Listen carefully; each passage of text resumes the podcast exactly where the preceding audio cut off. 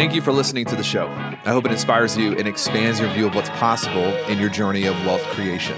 My hope is that through a repeated exposure to the ideas and the guests you will find here, your view of finance will change for the better. With that said, there's an important caveat that must be stated. The opinions you will hear on this show are just that, opinions. Please don't misconstrue any of what you're about to hear as legitimate financial advice. Do your own research and don't take anything at face value. Understand that everything you hear on this show is someone else's experience that may or may not work for you. I don't know you. I don't know your situation, so I can't tell you what to do. But I can tell you that the one goal of this podcast is to make you richer, wealthier, and ultimately more fulfilled as a human. I'm glad you're here. Please rate it, review it, share it with the people in your world that matter. And without further ado, enjoy the show. You're a Flowmaster. I am. Flowmaster is an exhaust brand, isn't it? It is exactly what it is. Yeah. When I think of Jeremy Blossom, I think of the top of the line exhaust kit that you could put on a truck. Just make it sound good, feel good, all of the above. What's up, dude? What's up, Taylor?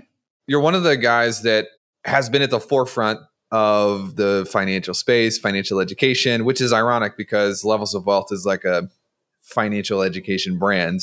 And now we have like one of the OGs of financial education. Now, you've helped everybody in the financial services space. And so I have many questions for you. Okay, let's get into it. Potentially so many questions that you're going to get annoyed with me for asking you questions. but we can just flow. We can just roll through. Real quick, first question. Are you into crypto? Yeah, I am. Okay. What's your take? Is speculative? Is it going to be around for a long time? Do you like buying monkeys with your crypto, or are you just buying hold? No, I'm not that far along with the NFT stuff. I think that, I've been around, right, to your point, for a while, and I've seen how the government can come in and just completely change everything for an asset class. And so I own crypto. I've been buying crypto. I like crypto. I really love the Web 3.0 movement. I think that the tech for sure is here to stay. And I think that there's going to be a lot of reiterations of this. However, there is a massive issue that just is getting bigger and bigger every single day that it could be jeopardizing the U.S. government's cash supplies. And I mean, there's a bunch of other things that it could be offsetting. And at any point when you've got, especially the U.S., they came in and they put some regulation in place that could send this already volatile asset class into a tailspin. So it's like, I'm using it not like it's my horse and I'm all in guy, you know, for good or for bad, but I also can't ignore that it is past the point of no return as far as it's going to be used, you know, for a while. How that's going to look like in even 5 years, it's hard to say. When I can't do that, when I can't like crystallize, I think you and I are very similar. Like, we're very visionary people. If I don't have a crystal clear vision of something in 5 to 10 years, doesn't mean I won't just completely stay out of it. It just means that I'm not going to be as aggressive as I would be other asset classes in the meantime. Yeah, totally. I feel like I have developed some good IP around what you're saying, because of my background in sales. And so salespeople are notorious for doing something that gets them money, and it'll work so well that they'll stop doing it. Yeah. And it's like, so I tell people sometimes, like, the two worst places to be is something's not working, but you don't know why. The second worst place to be is something is working, but you don't know why, because then you can't repeat it. So it's like, what you're talking about is attribution and how things are really connected in a cause and effect way. And when you throw the government in there, it just jacks up all the cause and effect, because you have no idea how long they're going to allow certain things. But there are then these people who are like, the government can't really do anything. And I see that point too. What are they going to do? Like, ban crypto like China did? And then it's just like all the mining rigs reallocate to other places in the world. It's really shooting yourself in the foot, right? Sure. But it's the institutionalization of the asset class, which is, we're just at the very beginning stages, which is the most exciting thing about the asset class in general. And what I mean by the institutionalization of an asset class is that we haven't even seen the players move yet. I'm talking like the big pension funds that really run this world. If anyone wants to just see the effects of a institution taking advantage of an asset class, just look at the housing market right now. The biggest holder of real estate is pension funds and these big institutions.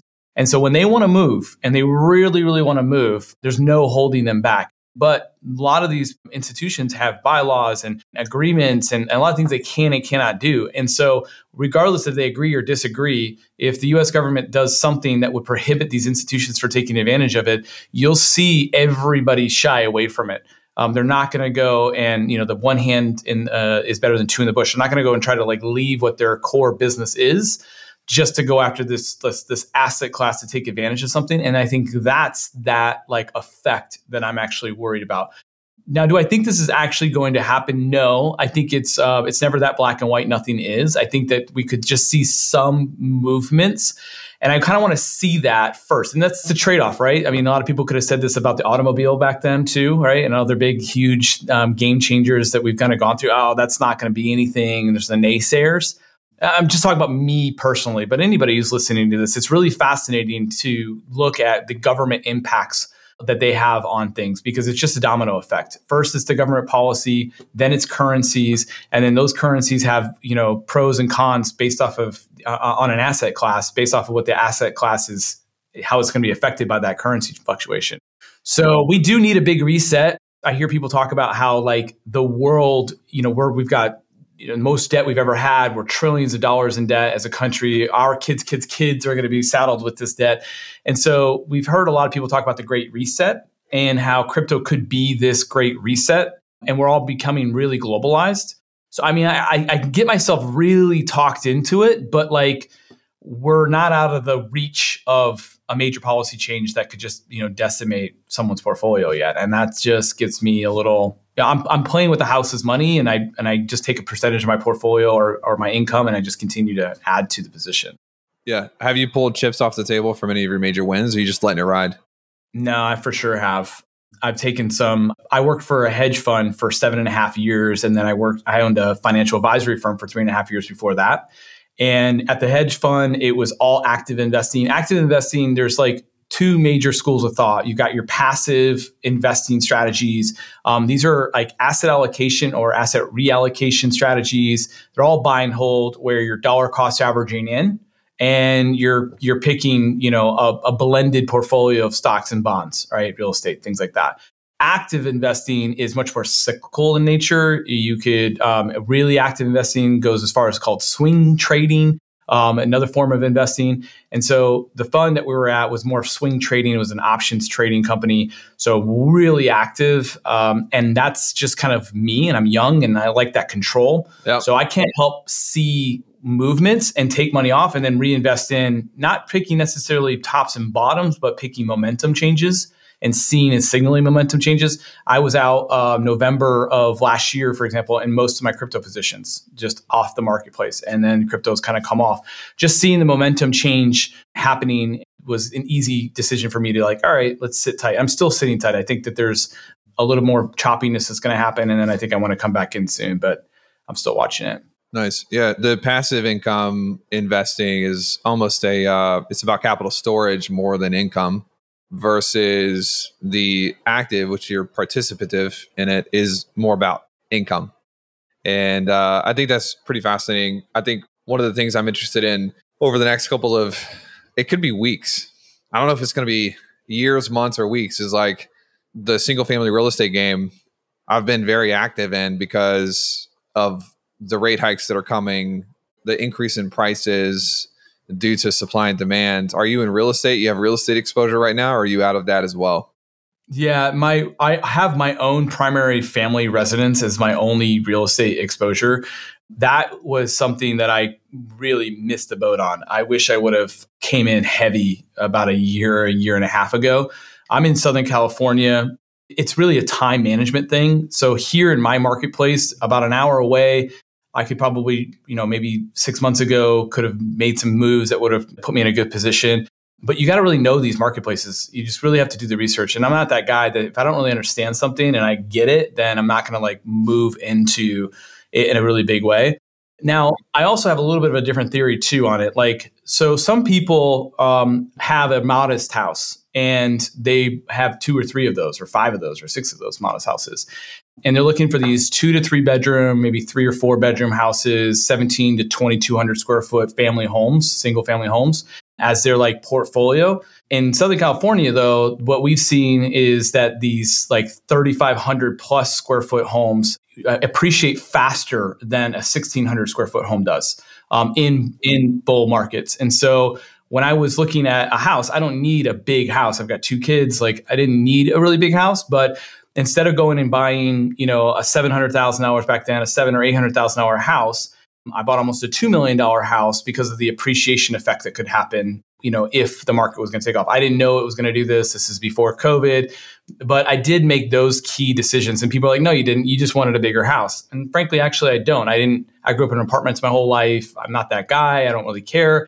It was in a strategic investment decision. And I squeezed myself into that home. I really pushed myself to get into this home because I knew that there was, if I could get in here, and there was any type of appreciation, I'm gonna get a much bigger effect than I would on a $700,000 or $800,000 house out here in Orange County, right? Yeah. So there's just different strategies. I was looking for fast appreciation. I could have arbitraged. There's a lot of different marketplaces that you can arbitrage rent. So Lexington, Kentucky is a really cool marketplace where you're seeing rents discounted about 20 to 30% off the major marketplaces. But in, you know, maybe major marketplaces like LA or New York or, you know, big cities. So the rent's only off that, but the housing prices are half off or 40% or 60% off where they're at in those places. So that's really interesting to me if you want like income-based real estate divestments. So for me, what my portfolio is right now is I'm heavy into options trading. Volatility comes and goes, right? But when volatility is in the marketplace, there's a lot of people just don't understand options, so they don't know how to take in this, but I love them. You can get into some really cool income strategies, some really growth strategies by trading the options market. So most of my assets are in stocks. I go in and out of crypto and options trading, and then of course, businesses. So I love investing in startup-based businesses, putting $50,000 to $100,000 into businesses. One of my investments was in this electric motorcycle company. It was more like a dirt bike company called Vulcan. And they have an amazing technology for their bikes. You can go check out their ticker symbol, VLCN. They are just an incredible company. It's based out of Austin, Texas. I was introduced to this opportunity. Well, guess what? I put in $25,000. It's not a lot of money as a part of their really early rounds. And they went public in November. Nice. And they hit $16 a share. I'm in for $1.30 a share. So you could I own 13,000 shares of this thing. So I got restricted stock. I could sell half of it in April, another half of it in May, and then all of it in June if I want. And so you said 18? They went public at 18? They went public at $8 a share. Gotcha. What's it at now? It goes back and forth. I think it's probably like $9 a share. And question for you on that. Are you actively hunting deal flow, or have you set up just the network and people send things to you? Both. I have a few. So I'm really, really cynical. So I'm like, I'll shoot it down so fast, really, really quick. You and I both in business, I can look at business models and look at cash flow, and I can really quickly see what it is. And the things that are really, really exciting to me right now are ones that are going to get the attention of someone bigger than me, like someone really, really quickly, meaning like it's going to go public or they're going to get bought. So another deal I was a part of was a deal called another company that went public called Soliton. It was a pharmaceutical-based company. They were actually a tattoo removal-based company, and they had a whole bunch of patents. They got bought out for $26 a share, all cash deal. But that was what the game plan was, and that's what they were talking about doing before they even went public. Mm-hmm. When you can get behind people who have a proven track record of seeing that and be able to orchestrate it all the way up to it, this guy just saw it from day one and told everybody about it. And he had a track record of doing it. And he was able to secure these patents that were super critical and get FDA approval, by the way. That was the other big break too. And he was like, nope, I know I can get FDA approval. So you start to like look at that pedigree, you look at that person, you see what he's been able to do. Has anybody ever gotten an FDA? Don't invest in something or someone that's never gotten an FDA approval for anything in their lives before. Why would you ever do that, right? So looking at opportunities like that where I'm going through it. But yeah, so I have a few people who just are always asking me, hey man, you should really get a part of this deal. You should really be part of this deal. And then I'm always, what StrikePoint does for businesses is we help grow them. And so I get a really firsthand look at some of these businesses that we're helping out, and I will, come in as a partner with them in some of these cases. And so far, none of those have really panned out. A little bit of income, but nothing huge for us. We've had some good months here and there, but the biggest ones have been coming in early on a rocket ship. I've had ones, by the way, just for full transparency, I've had several of these that haven't done anything either. So it's not like I'm, some oracle that has a golden touch. I mean, dude, I think that's the game for everyone. And this is what I've learned about the world of investing is, dude, you're going to have losses and wins. I think this is the problem for business owners, honestly, because, my background's with traffic and funnels and sales mentor and income businesses, helping business owners grow their business, dude, they get stuck because the mental calibration you have to have for earning money versus the mental calibration you have to have for investing and multiplying money are not the same at all. Yeah. They're very different. A lot of my experience with business owners who try to become investors is they just can't handle losing. And so they don't do it. They just don't want to put money into their business. I've got a 600% ROAS. It's but you are working your ass off for that. That's correct. I would much rather have a blended 30-40% that I'm doing nothing for than a 6. You want both, but you've got to go into different mindsets. And I think people just don't understand sometimes that you look at you. I was listening to an episode of Jason Calacanis, who I'd love to get on the show if you know him. He was talking about his losses and his wins. It's angel investing is you put money into 100 companies. 2 or 3 of them do average. One of them does 4,000%. The rest of them lose money. That's right. That's the game. And that's the batting average of these venture capitalist funds who have people who are 10 times smarter than me, who went to Harvard, and they've got rooms full of these people who are just running stats all day long, trying to find this to secure, that increase their odds. And they're doing this, their average is exactly the same as ours. I mean, not exactly the same, but it's not a big disparity between the two. Yeah, it's interesting. I think that I like what you just said there about the average business owner. And I'd say even just the average income earner. A lot of people want to pull the levers that they think they can get the most amount of growth on. And as a business owner, I'll speak for myself. For sure, for several years as I was building StrikePoint, I wasn't investing in much. I didn't want to. And I was seeing the biggest growth inside of StrikePoint. Now, StrikePoint's still growing rapidly and it's doing well, but there was an income level that I hit. And then after the income level, I was like, well, what else? I mean, what's the point, right? So that's when things get really, really interesting. Really interesting. If you've got a legitimate business that is got good operations, a great team, good leadership, a vision, a direction, a need, you've got a product fit or market fit, you got to check all of those boxes, and it's producing you more income than you really need. What I mean is need, you can save money, you can go on your 2, 3, 4 vacations. What is that? I figured out, for most people, it's about $500,000. You're in Orange County. Yeah, it's more, but maybe it's, I don't know. I think it's $500,000. Most people I talked to, I was like, what number was it for you that when you started to go bigger than this, it became, different and more interesting for you? And for most people, I don't know, whatever it is, maybe it's a little more or less, but it's $500,000. Now, what you just said was why? The guy who's making $500,000, maybe $700,000, maybe even $1 million a year is no, I'm all in on my business. I'm putting everything in my business. Everything's in my business. I'm man, first of all, you're doing it all wrong, because that shouldn't be your purpose. Your purpose should be building up team members who can do it better than you, because that's going to make you more money in the long run anyway. And then part two of that is it's about divesting your the extra income that you have into other, or divesting, I guess, spreading your money around and the other opportunities that can grow as fast as your own business, or maybe even faster with it. And it's true that everyone says that Instagram teaches you how to make money. Some of it's BS. Some of it's actually really good. Having multiple sources of income is a really cool, good, and unique experience. And most people don't know what that's like. They just don't know. Yeah. So the system is, you figure out, what your burn is, and then you create, discretionary income above that burn. But then you have to do the right thing with it. You can't just keep it all in a bank account and you're getting paid 1% from Wells Fargo, and then meanwhile the world is passing you by because you're so afraid to lose that you're immobilized and you're moving backwards. I think inflation last year, and it came in at 7%. Yep. I mean, nobody's bank is paying you 7% for savings. No. So you're just hosed. To me, that's why I'm super passionate about Levels of Wealth is teaching people some of these things, democratizing it down to the layman, to the ordinary person who's working hard. Maybe they're making $500,000-$600,000 a year. They don't know what to do with that money. The reason I'm asking you about the deal flow is because like I've tried to build systems that I just feed them into the top. One of those systems is Market Movers, which we're going to be teaming up on. But that's going to, there's going to be so much deal flow that comes from that simply because people would rather sell to people that they are already connected with and they have a modicum of trust with.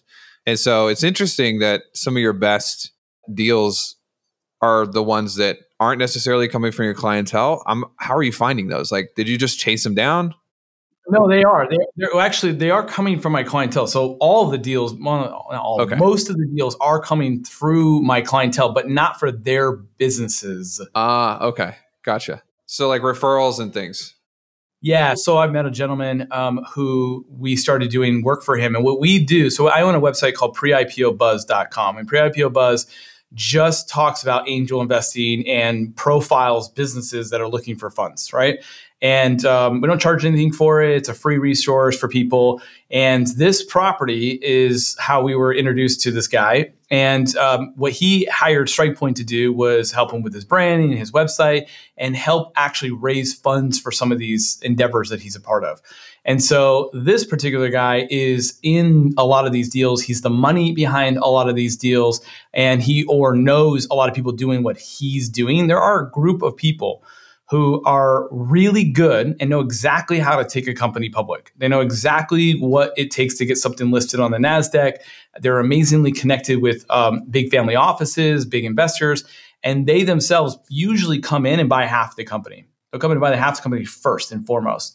Nice. And then they go in and tell everybody else about it. So it's like they're putting their own, they're not just brokers. These are not like, there's a whole other category. This industry is called investor relations. And for a long time, investor relations had a really negative connotation with it because a lot of people, and there's been a lot of rules, and people have gotten, even some pretty big names in the marketing space actually have gotten hit by the SEC with malpractice, soliciting bogus companies who aren't really producing any value, and they're just, pump and dump type schemes, right? That's why that industry got that. And they came in, they really cracked it down. But there's always, just like any industry, the cream has some amazing people in it. And so one of these guys is our client who's been in this business for a really long time. He's the cream. He really knows how to take these really interesting businesses, find them and source them. And then he's through either asking us to work on the project with him or just something that he's thinking like this is a good thing. So basically, wherever this guy's put his money, I've tried to weasel my way into a deal. I'm like, hey, man, when's the round of funding happening? Can I get in right now? What do you need from me type of thing? And he's been gracious enough to let me come in. How do you determine like financial independence for yourself? Because you're still working. Me and you are pretty kindred. I'm not working anymore, though, because it's like I need to make money. I just love to work. For me, it's like everyone has that different barometer on what their exit looks like. Is yours just as soon as you hit $500,000 a year in passive, what are you going to do? Like, do you have any long-term plans? Yeah, that's a great question. Financial independence, to me, I'm not there. I personally don't think I'm there with the financial independence. I really want to be able to go and have the money that can make really game-changing impacts on an industry, an entire space. That's really like what I kind of want to get to myself. That's when I can go and really make a bet or really go in and try to change something for the better. That's financial independence to me. I can literally change the course of tens of thousands of individuals who've been or in an industry and try to revolutionize it in some way.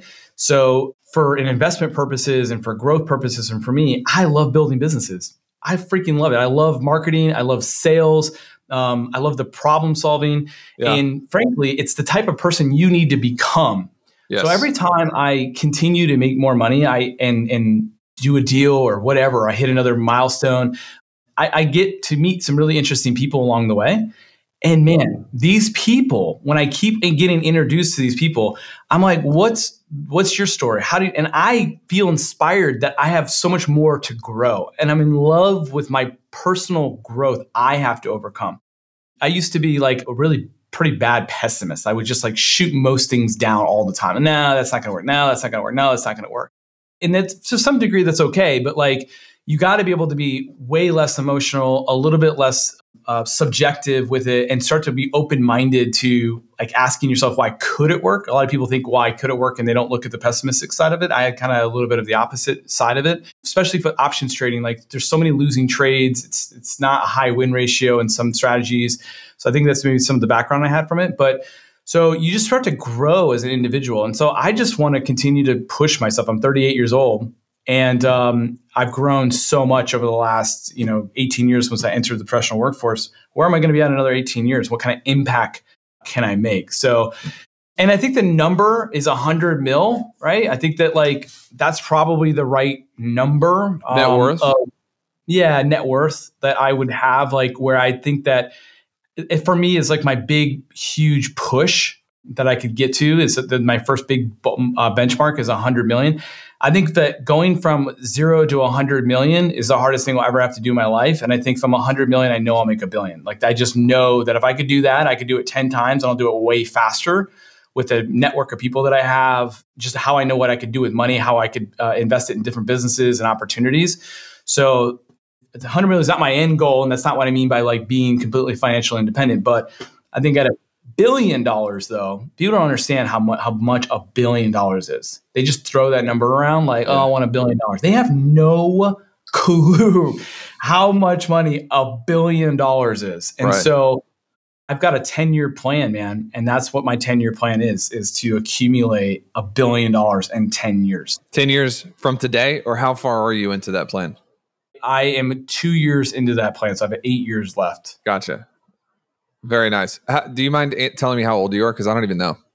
I'm 38. 38. Okay, gotcha. Yeah. So by $48 billion, just funding the dying Federal Reserve because they can't figure out how to make money work. Yeah, exactly. I'll be giving them loans for it. Yeah. No, I think I'll have a collection of businesses and assets that are worth $1 billion by that time, right? That's how it's going to look like. I'm not going to have $1 billion in cash by that period of time. I'm going to have a value. I can liquidate assets and accumulate that if I needed to, which I probably never will. But yeah, that's the goal.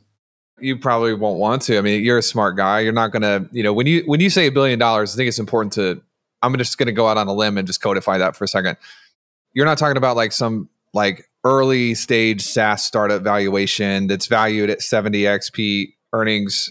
You're talking about cash flowing assets, combinations of businesses, real estate, crypto, stocks, all of the above, right? That's exactly right. I want a cash flow. The enterprise of businesses and investments have a cash flow.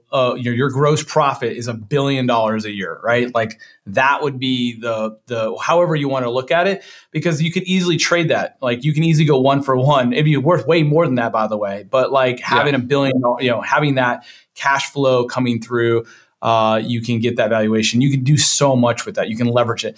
Look, guys, like you can look at really ugly ways to become a billionaire, and you don't have to look much further than, and for good or for worse, not trying to offend anybody's very political, polarizing subject, but like Donald Trump, like he has basically thrown Dave Ramsey's talk about debt and just threw it, out the window and then some. He smoked it in front of him because that guy is he's the master at debt. I mean, the guy's like a savant at debt.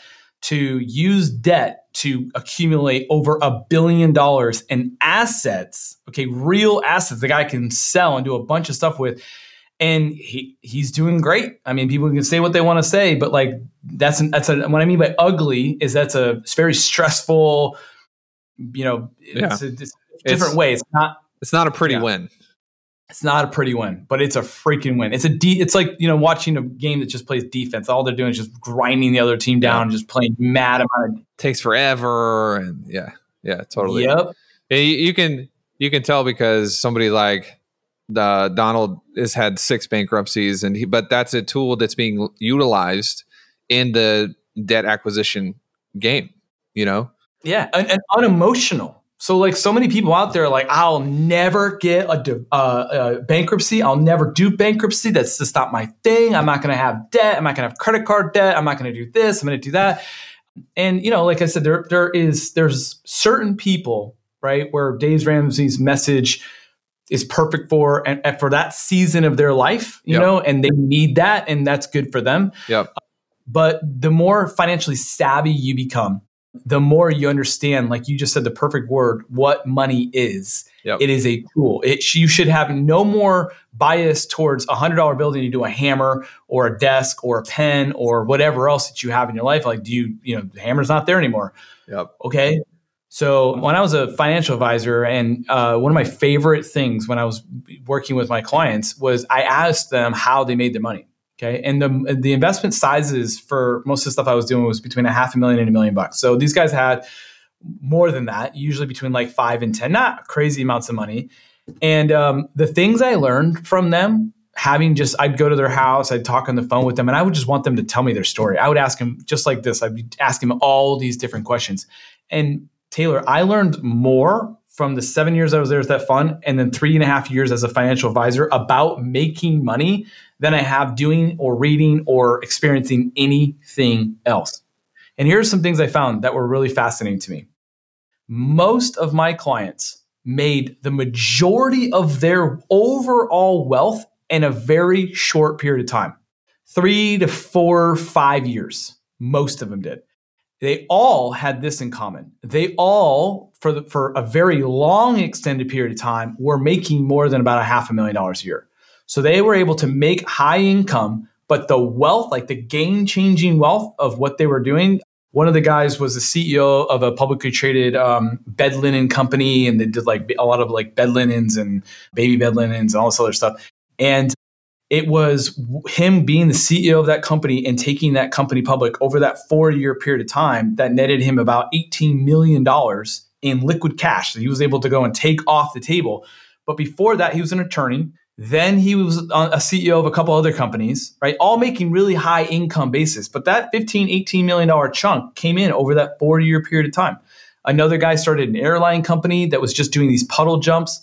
And it was the acquisition of his small airline company by a bigger airline company that took about 3-year period. That was an earnout that he made most of his money. Car dealership owners, you name it. It is like, it's kind of interesting how that works. So I say that because a lot of people are like, how do I build my wealth? And they're so impatient. Right. They're so like, I need to have this now. And it's like, nope. Like you build, and then it falls over. The huge thing that you just did will fall over, and that's when the windfall will happen. Is when it gets so big, there's no place for it to go then forward. And that's the smartest type of way to build your wealth, frankly, is to build something that there's only one way it can go, and it's going to be forward with a lot of momentum. You're going to make a lot of money from it. Yeah. Which is like everything almost. It's probably applicable to a lot of things in life. It's slowly, then all at once, that threshold point. Are you set up with a good, robust trust and ownership series, or are you still kind of owning everything yourself? No, I have a living trust. I don't have a revocable trust. I have a living trust, and everything that I have funnels into this living trust. Just one? Just one living trust. I want to go and put, so my primary residence, my whole thing is to take this primary residence and pay off eventually. I've got a 2.99% interest rate on this thing. So this is one of those things where, I'm not going to go and people are like, you could pay this thing off. You could put big chunks down. I'm like, why the heck would I ever do that? Right. So I'm not going to do anything to it, but what I want to do with this house, I'll never sell this house. It's a really strategic property. There's over 3,000 acres that you can never build on in my backyard, overlooks it. It's like it's in Orange County, which is really rare to have this like huge. Do you own the 3,000, or is it just zoned by the state? No, it's zoned by this by the county, by Orange County. It's a huge wilderness park. Massive wilderness park. And so it's got this, it's gorgeous. So I've got deer, and in Orange County, it's a big concrete jungle. So anybody with anything like this, it's really highly sought after, and they can never ever build back there. So it's this really cool, I'm on top of a hill, like a ridge that overlooks the valley, and it's in the sunset. Laguna Beach is where my office is at, is 3 miles from where my house is, positioned. And so it sunsets, it's gorgeous. And because of the way that zoning works in Orange County, and because they just passed a few years ago this plot of land for another 100 years that they can't even bring it up for a vote or anything to do with it for the next 100 years. There's only 35 houses in this area that have the same vantage point I do. 35. That's it. That's all of all the houses. That's all that's right there. All right. So that was me waiting. That's the first house I ever bought. I didn't have other houses. I rented. Right to the top. First one, right. I was like, I want that one. Right. Yeah. So I just went and I want that one. So I got this house. Well, here's my plan with it is I want to go and use this house for my kids. So sure, 529 plans. Sure, you know, all this stuff for the kids, whatever. But I want to take this as a piece of property. I grew up, and this is more personal. This is not necessarily the smartest business or financial move. It's not a dumb financial move. It's just my motivation for it's differently. And it's okay for people to have that too. You can have your own personal reasons. So I grew up in apartments. My mom never graduated high school.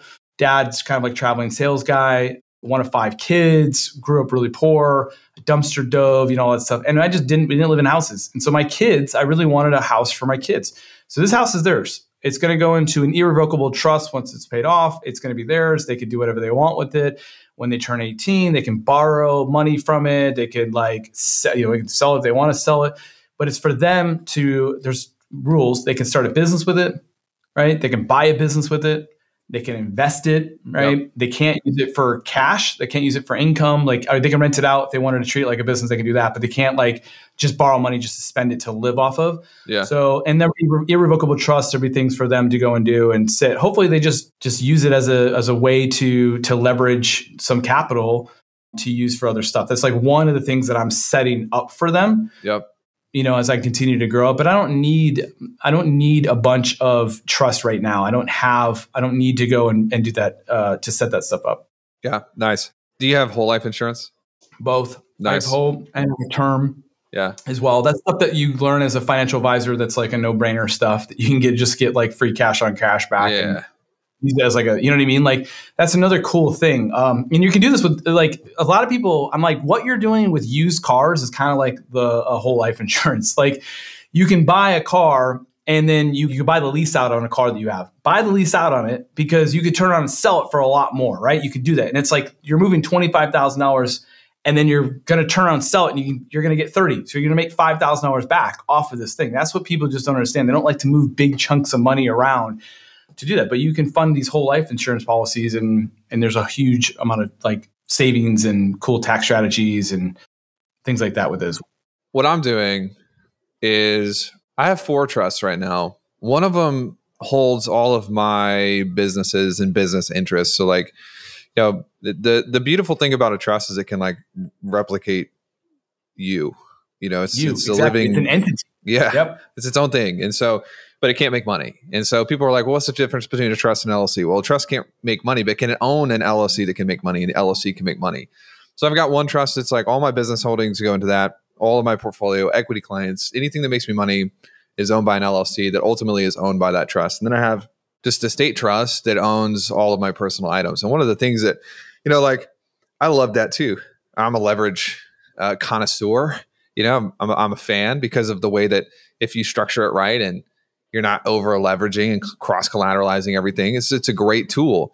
But one of the things that I'm interested in is like having a certain amount of things that aren't utilizing leverage, putting them in the personal trust. So like, for example, the new house we just moved into, you know, I will probably pay that off this year and then move that into trust just because it's like, at the end of the day, I don't want to sell it ever either. And it's something that allows you as an entrepreneur to take some bigger risks if necessary, knowing that, you know, there's nothing that's ever going to cross into your family's home. You can't do that with vehicles because that opens up the trust of liabilities. You can hit somebody and you know, that's different. But for your personal real estate, sometimes it's a great advantage. And then I have a legacy trust where everything when I die, all of my insurance policies, term, whole life, all of the above will be paid into that legacy trust. And my trusts currently are set up on just pay on death. So if I were to die, every other trust would transfer assets into the main legacy trust. And then the bylaws inside of that trust would govern what happens with the money. And it's fascinating to me how far and how deep you can go in like telling that trust how to make decisions and putting trustees on there. And like, you know, family on the trust is like, so the way I think about it is, you know, when my kids are like wanting to start a business, you know, me and you, I don't know exactly how you got started, but I had to go borrow money and I had to test things that didn't work. And like, I was hustling just to try to get funding. Whereas like my kids will be able to write a business plan, submit it to the trustees and tap money from the trust to fund them. It's like, it blows my mind that our kids are going to have that sort of opportunity, and it's going to make them more successful because of that, you know, and that's kind of the beauty of being able to set up these living, irrevocable living trusts that have their own rules to help your kids, family, and et cetera. So that's how I have it set up right now. I love that. That's really smart. And I love how you're consolidating everything into one. I like how you have one that's set up for paying off all the debts and anything else that happens to you. I've personally seen the damage of what probate court can do to a family. I mean, let alone the loss of someone and how difficult that can be. But you never, ever want to get into a situation where a county court clerk or judge is determining how, who, and what happens to your assets and your wealth, to kids, to family members. It's the worst. So that's something that I think that, like, obviously it's a no-brainer, but people really do underestimate that, like what that could be like for someone. And if you're really trying to build wealth, for me personally, the act of being intentional with setting up trust and things like that is part of the whole thing. It gets me fired up that month or that year when I go and look at the bank account for the trust, or when I'm thinking about what my, you know, next quarter is going to be like and how I'm going to allocate my funds. When you have the entity and it's actually created, you're just manifesting, you know, that thing to get bigger. If it's not there, it's not going to happen. It needs to be there. I had a question for you, Taylor. Do you have a self-directed IRA, or do you do like what they call a solo 401k? No, not right now. And I think part of it is because I never got hooked up with any of that at my employment, which I think is kind of where, at least from my experience, most people kind of get introduced or exposed to that sort of thing. And I never did. And so I just kind of bypassed it. Is that something that I should do now though? Yes, 100%. So if you own your own business, you should set up and by the way, here's how I have my businesses structured. So I have a management company called Blossom Family Ventures. Blossom Family Ventures, LLC, is the owner of StrikePoint Media. It's the owner of all these other different companies I'm involved with. That thing is so what happens with StrikePoint is that when we take a distribution from StrikePoint, I can have a 401k with StrikePoint for that salary through that LLC. And then when the profit distributions get sent to my management company, I can have another 401k with my management company, a solo 401k. So I can have a company, which we do. We have a company 401k with 401k matching. I could take a salary and get the company to be matching my contribution to that. I can have my solo 401k with my own LLC. And here's what's cool about it. There's a cool company called RocketDollar.com. That's who I use, by the way, to set it up. They use a bank called Solera Bank to set this stuff up. So they will create for you all of the legal documentation you need to have a solo 401k. And you can put as much as $56,000 a year into this solo 401k every single year. So with that $56,000, now it's a self-directed 401k. So I'm buying some of my deals into these angel investing opportunities. I'm using my solo 401k for those. I have invested in some of the cryptos with my solo 401k. And you know, so because you have your institutional 401k, your traditional 401k through my other business, you're going to be limited to whatever that plan provides. So you're going to be limited to mutual funds, ETFs. You can trade it your own if you want, which is what I elected to do with the other one.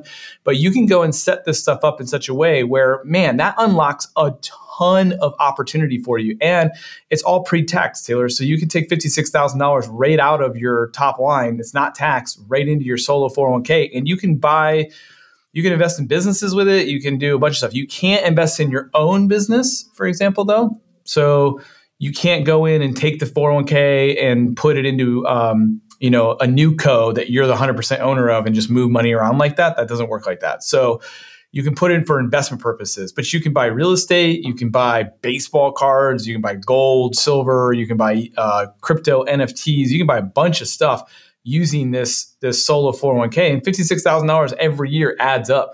And then if you can get liquidity events with some of the angel deals or whatever else that you're doing, that money can pile up really, really quickly. And because of the new COVID laws, you can actually borrow up to 50% of that, by the way. You have to pay yourself an interest back, but you can borrow, it's like it's 5% interest, but you can borrow 50% of your 401k without paying an early penalty fee or a withdrawal fee for it. And you can use that for emergencies, investments, whatever you want. Again, you're playing the debt game. That's a 5% debt. So if you've got $500,000, you could take $250,000 out of that 401k, $250,000, and go buy a rental property, pay the 5% interest on that money every year. And then when you sell that rental property, put it back into, you got to put all the money back, by the way. You can't just keep it. You got to put it all back, but you can put it back into your 401k. So there's like really cool things that you can do with these self-directed solo 401ks. I love it. Wealthy people, it's almost like we're always looking for like savings accounts. That's all they are. Like, we got to get money out of a bank. I was telling somebody the other day, it's like, screw your emergency fund. Like, I know that people are teaching emergency fund. Put your emergency fund in a whole life policy, fully funded in a cash value. Pull it right back out in 24 hours, but you're getting 5%, 6%. You're not paying taxes on it. And it's like, people are like, what? Dave told me not to do that. It's like, listen, you've got to parse between the advice that you're getting, and you've got to decide, do I want to actually inherit or replicate the life of who I'm getting the advice from? And I think for some people, it's like, if you're interested in speed, you've got to make sure that you pay attention to, like, how old is this person giving you advice? I was at an event just a couple weeks ago, and we were talking about like some of the common pitfalls, the common advice and pieces of, you know, curriculum that are passed out. And it's like, if you look at most of the people giving financial advice, they're like 90 years old. Not really 90 years old, but they're up there. And it took them a really long time to get rich and wealthy. And it's important to just pay attention to how people who have gotten there quickly have done it, the way that they think. I got a question for you. I've never studied the IRA game or any of this stuff. Where do you get information on this? I want to read something about it or talk to somebody about it. It's just financial planners or what? Yeah, financial planners would do it. Honestly, some of the guys who are in the alternative investing space know this better than anyone else. But Millennium Trust, Intrust, RocketDollar are all things that will give you really good information about IRAs, 401ks, self-directed. If you just Google self-directed IRA, do's and don'ts, opportunities, what can you do with your IRA, a self-directed IRA, you'll start to learn about this stuff. But it's about people selling. I learn a lot from people selling alternative investments using those types of, that's the best way, because those guys know every loophole there is, because they want you to invest in whatever it is. So you can talk to those guys. You're going to go through a little bit of a sales pitch, but man, they've got that stuff dialed in as far as what you can and cannot do. One of our clients, and you know this client I was talking about, but they specialize in helping people buy physical gold and silver inside their IRA account. And so I've learned a lot about what you can do and the limits you could take a IRA through that company, because they have figured out every single tax law that is corresponds with an IRA and what you can and cannot do. Nice. That's amazing. Well, dude, I've got to wrap this up. We could talk for 3 more days on it, but people will come to know your name, because this is not your first or the last experience that we've had or we're going to have. Is there any place you want people to go check you out, or any pet projects you got right now that you're excited about that we can send people to? Yeah, I would follow along with what we're doing with StrikePoint Media. We've got a really big year planned. We just acquired 2 agencies. We're going to make some press releases about it soon. So check out what we're doing there. And then hit me up on Instagram. I'm going to be talking a little bit about some of the things that I'm going to be investing in this year. I've got some cool projects I'm going to be launching. So yeah, Instagram at Jeremy Blossom or StrikePointMedia.com. Amazing. Dude, thanks for coming on. You're great friends. You are truly one of the most, I think, educated and intellectually stout individuals that I have the privilege of calling a friend. So I appreciate you. Thanks for your time. Can't wait to build with you. And adios. Thanks, man. Thank you, Taylor. Thanks, everybody.